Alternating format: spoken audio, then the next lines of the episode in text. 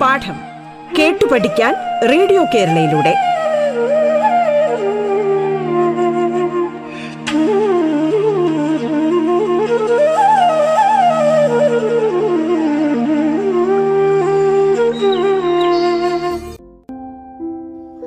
പ്രിയപ്പെട്ട കൂട്ടുകാരെ ഇന്നത്തെ പാഠത്തിന്റെ അധ്യായത്തിൽ ഞാൻ ആഷ്ന ഷാജു കുറുങ്ങാട്ടിലാണ് നിങ്ങളോടൊപ്പമുള്ളത്.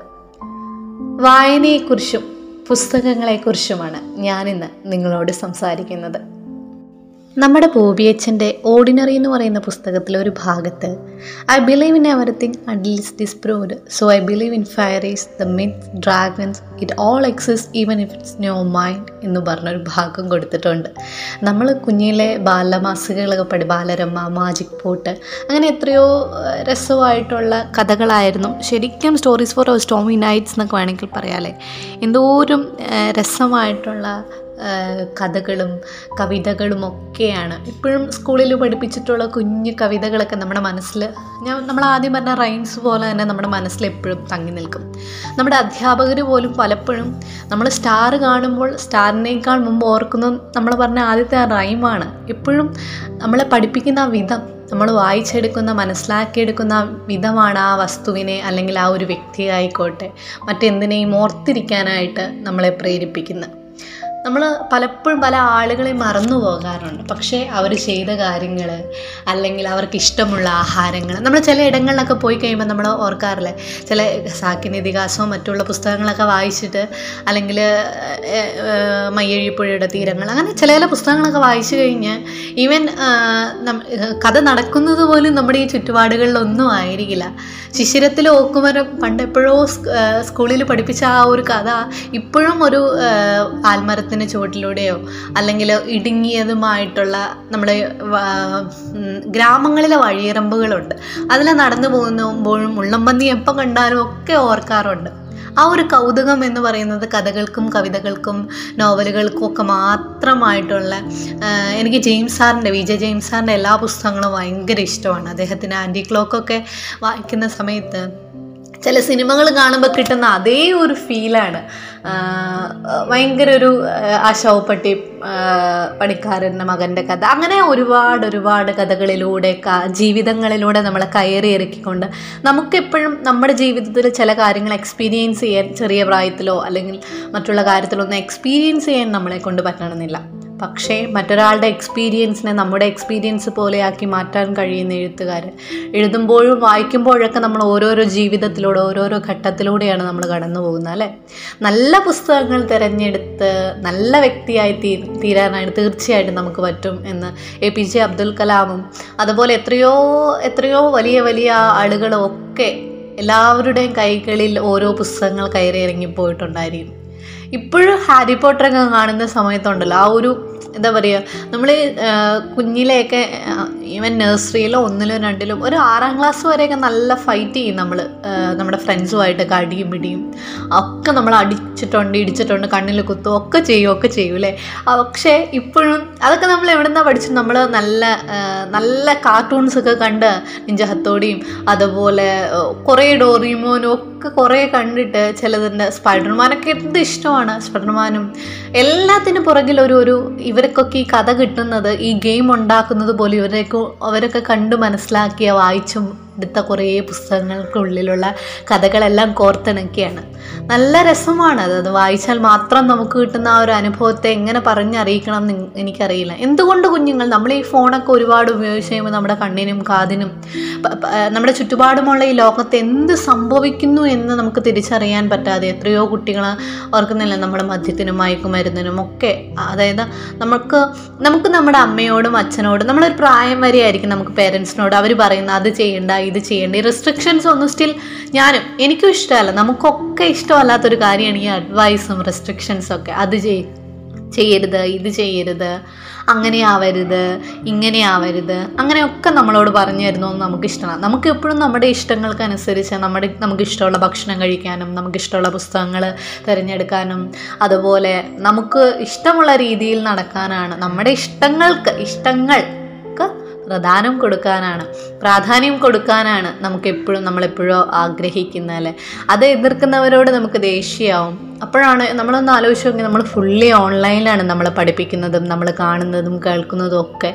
പണ്ടൊക്കെ ഒരു നോട്ട് വാങ്ങണമെങ്കിൽ കൂട്ടുകാരന്റെയോ കൂട്ടുകാരിയുടെയോ വീട്ടിൽ പോയി എഴുതിയെടുക്കും ഇപ്പം അങ്ങനെയല്ല. ജസ്റ്റ് വാട്സപ്പിൽ ഒരു ക്ലിക്ക് സെൻഡ് ചെയ്യുന്നു പോയി. മേ ബി മിസ് കോൾ അടിച്ച് നോട്ട് അയച്ചിട്ടുണ്ടെന്ന് പറയുന്നു. അല്ലെങ്കിൽ അവർ മോസ്റ്റ്ലി ട്വന്റി ഫോർ അവേഴ്സ് നമ്മളൊക്കെ ഓൺലൈനിലുള്ള ആളുകളാണ്. നമുക്കതൊന്നും അന്വേഷിക്കുകയോ കേൾക്കുകയോ ചെയ്യേണ്ട കാര്യമില്ല. എല്ലാം അപ്പപ്പോൾ വരുന്നു കാര്യങ്ങൾ പക്ഷെ അതിൽ നിന്നൊക്കെ നമുക്ക് നഷ്ടപ്പെടുന്ന നമ്മുടേതായ ഒരു ക്രിയേറ്റിവിറ്റി ഉണ്ട്. സ്വയമായിട്ട് എഴുതുവാനും സ്വയം വായിച്ച് മനസ്സിലാക്കുവാനും അതുപോലെ ആ നമ്മുടെ കൂട്ടുകാരന്റെയോ കൂട്ടുകാരിയുടെ വീട്ടിൽ പോകുമ്പോൾ കിട്ടുന്ന ആ ഒരു അനുഭവം അവരുടെ ആ ഒരു ബോണ്ട് ആ ഒരു മെന്റൽ അറ്റാച്ച്മെന്റ് എന്ന് പറയുന്നത് പേരൻസുമായിട്ട് നമ്മൾ ആ വീട്ടിലോട്ട് പോകുന്ന സമയത്ത് നല്ല നല്ല ബന്ധങ്ങളിലെ കാര്യമാണ് ഞാൻ പറയുന്നത്. അങ്ങനെ എപ്പോഴും എല്ലാ കൂട്ടുകാരന്റെയും കൂട്ടുകാരിയുടെയും കൂട്ടുകാരന്റെയും വീട്ടിൽ പോകണമെന്നല്ല. പക്ഷെ നല്ല നമ്മുടെ കുടുംബത്തിലെ നമ്മുടെ പേരൻസ് അറിഞ്ഞു നമ്മുടെ ടീച്ചേഴ്സ് അറിഞ്ഞു എപ്പോഴും മുതിർന്നവരുടെ ഒരു അഭിപ്രായം നെല്ലിക്കയെല്ലാം ആദ്യം കയ്ക്കും പിന്നീട് മധുരിക്കുമെന്നാണ് പറയുന്നത്. പിന്നീടാണ് നമുക്ക് ജീവിതത്തിൽ അങ്ങോട്ട് പോകുന്ന സമയത്ത് അവരെന്തുകൊണ്ടാണ് അങ്ങനെയൊക്കെ പറഞ്ഞത് എന്ന്. ഇപ്പം ഞാൻ നമ്മൾ പറയുന്ന കേൾക്കുന്ന പോലും നമുക്ക് അഡ്വൈസ് ആയിട്ട് തോന്നുന്നുണ്ടെങ്കിൽ നമുക്കത് ഇഷ്ടമല്ല.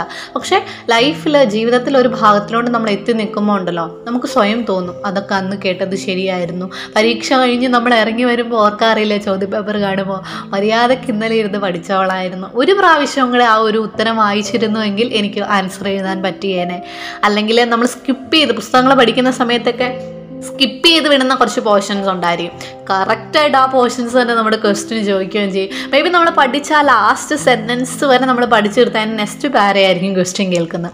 അപ്പോൾ അങ്ങനെയൊക്കെ ചോദിക്കുമ്പോൾ നമുക്കൊരു നമ്മൾ ഓർക്കും പഠിച്ചോളാമായിരുന്നു എന്ന്. അപ്പോഴും നമ്മുടെ പേരൻസ് ഒക്കെ എന്ന് പറയും നീ രണ്ട് ദിവസമോടെ കഷ്ടപ്പെട്ടാൽ മതിയായിരുന്നു നിനക്ക് പഠിക്കടാ അത് കഴിഞ്ഞ് നീ ഒന്ന് കളിക്കടാ എന്നൊക്കെ നമ്മളോട് പറയാറുണ്ട്. പക്ഷെ നമ്മളതൊന്നും കേൾക്കാതെ നമുക്കെന്താ നമുക്ക് ഉറങ്ങണം. ചിലപ്പം ഗെയിം ആയിരിക്കും ചിലപ്പോൾ ഫ്രണ്ട്സിനൊപ്പം ക്രിക്കറ്റ് കളിക്കാനോ ഫുട്ബോൾ കളിക്കാൻ ബട്ട് ഈ ക്രിക്കറ്റും ഫുട്ബോളും അങ്ങനെയുള്ള കളികളൊന്നും ഒരിക്കലും നിങ്ങളെ ആരും റെസ്ട്രിക്റ്റ് ചെയ്യില്ല. നമ്മുടെ പേരൻസ് ചിലപ്പോൾ പറയുമായിരിക്കും പക്ഷേ എങ്കിലും ഫോൺ എന്നതിനപ്പുറം ഒരു ഫോൺ ശരിക്കും പറഞ്ഞാൽ ഒരു വലയാണ് ഒരു നെറ്റ്വർക്കാണ് സത്യത്തിൽ.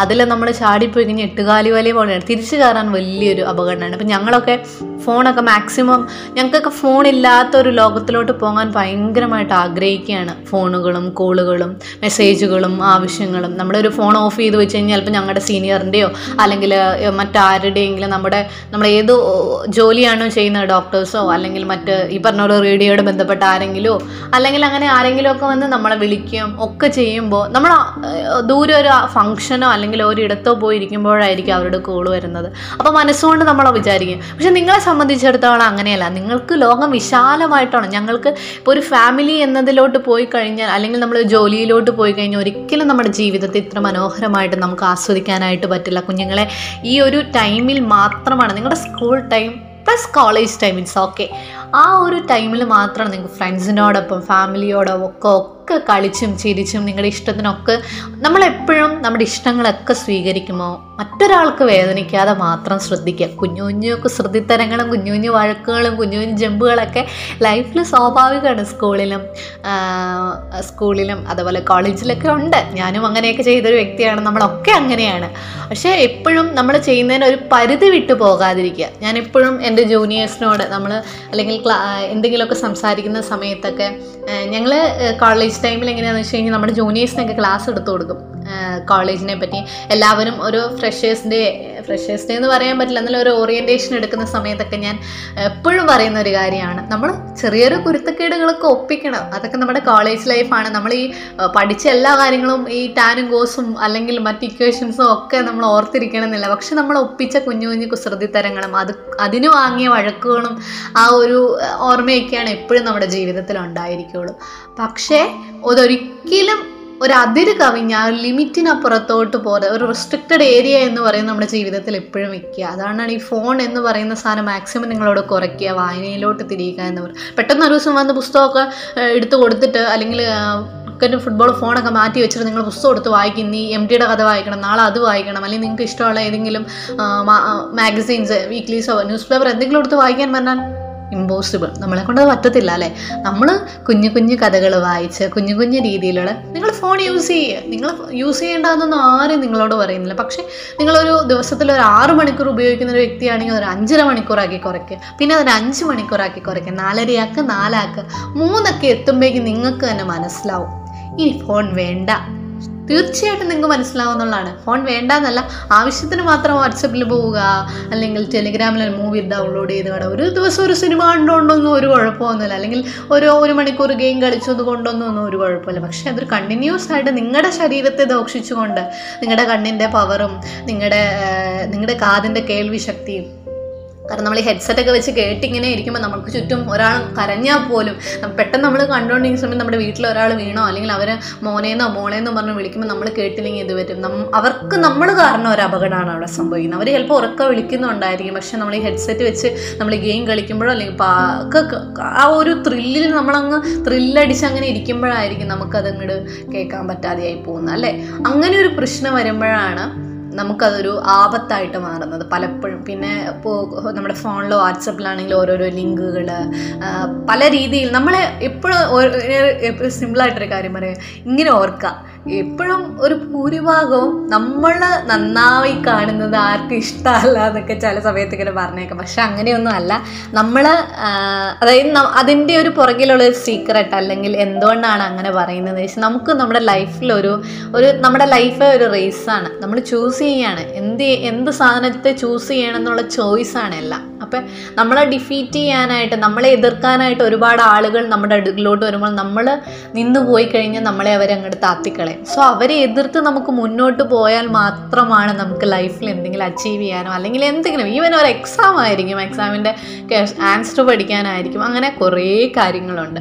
അതുകൊണ്ടാണ് ഈ വലിയ ആളുകളൊക്കെ അങ്ങനെ പറയുന്നത്. പക്ഷെ ഒരിക്കലും മറ്റുള്ളവരുടെ ഇതൊക്കെ ഒരു തിരിച്ചറിവാണ്. ഈ തിരിച്ചറിവിലോട്ടൊക്കെ നമ്മൾ എത്തിപ്പെടണമെങ്കിൽ ഞാൻ ഈ പറഞ്ഞ വലയിൽ നിന്ന് നമ്മൾ രക്ഷപ്പെടണം.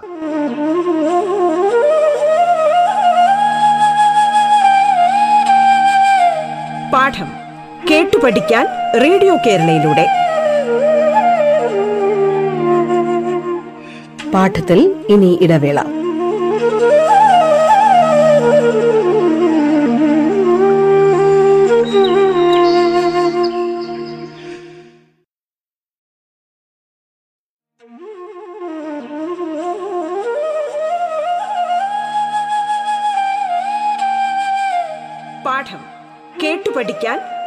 കേരളയിലൂടെ. തുടർന്ന് കേൾക്കാം പാഠം.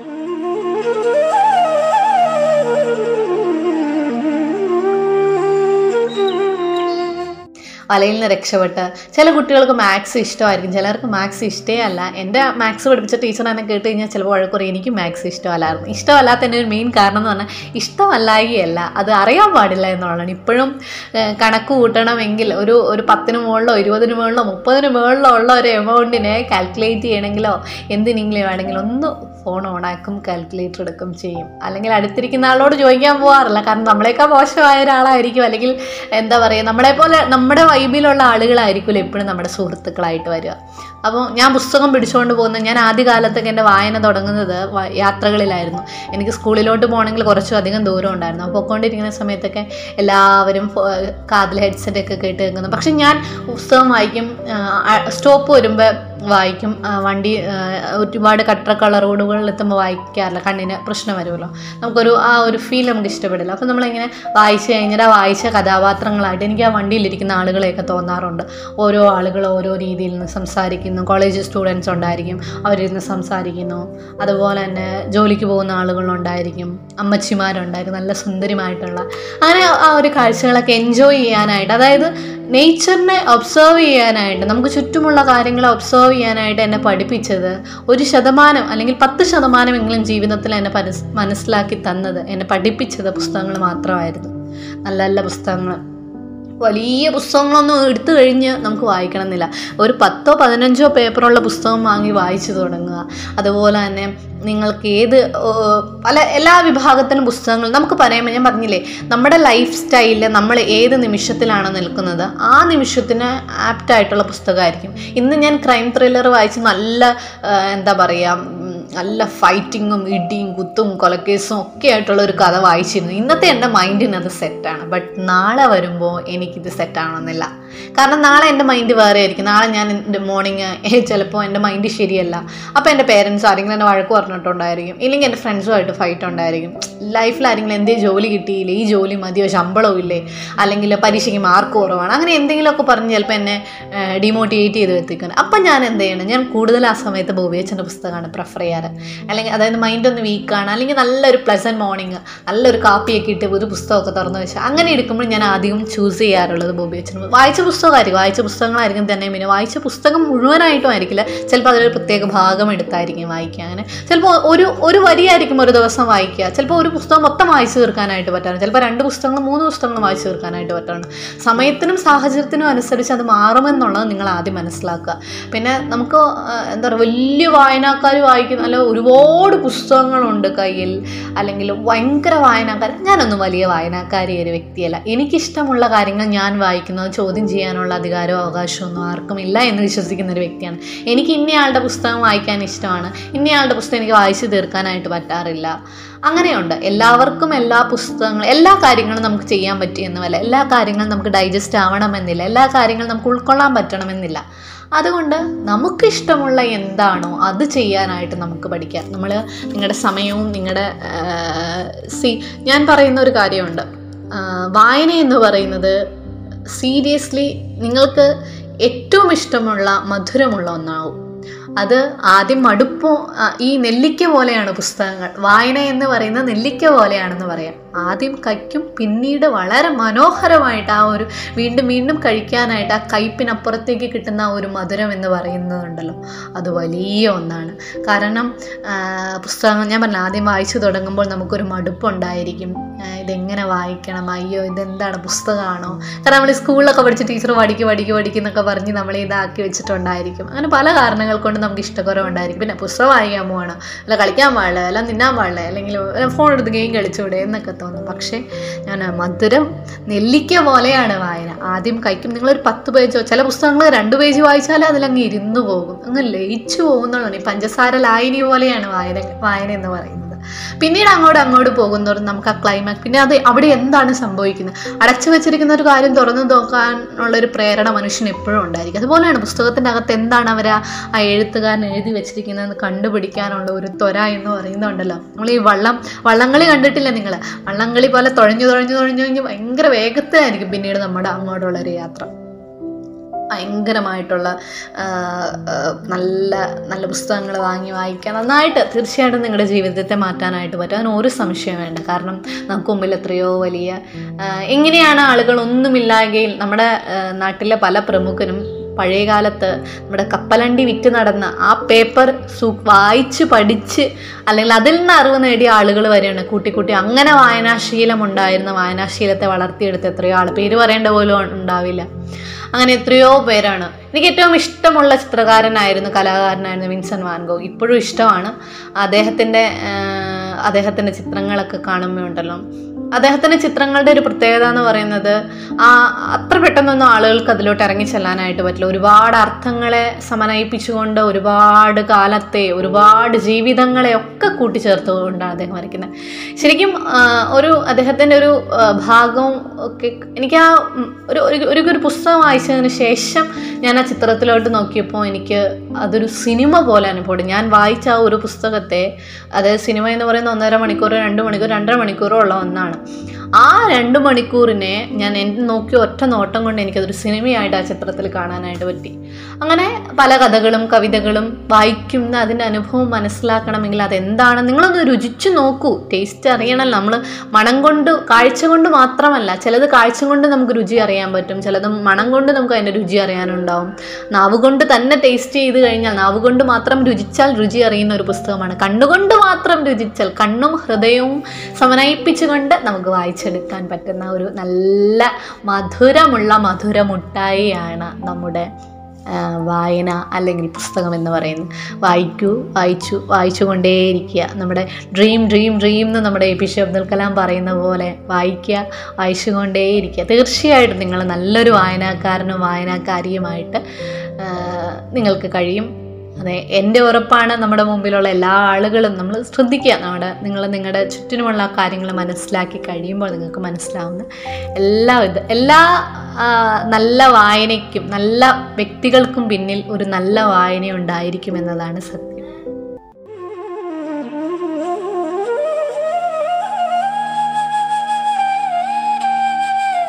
പാഠം കേട്ടു പഠിക്കാൻ റേഡിയോ കേരളയിലൂടെ. പാഠത്തിന്റെ ഇന്നത്തെ അധ്യായം പൂർണമാകുന്നു. ഇനി അടുത്ത ദിവസം കേൾക്കാം. നമസ്കാരം.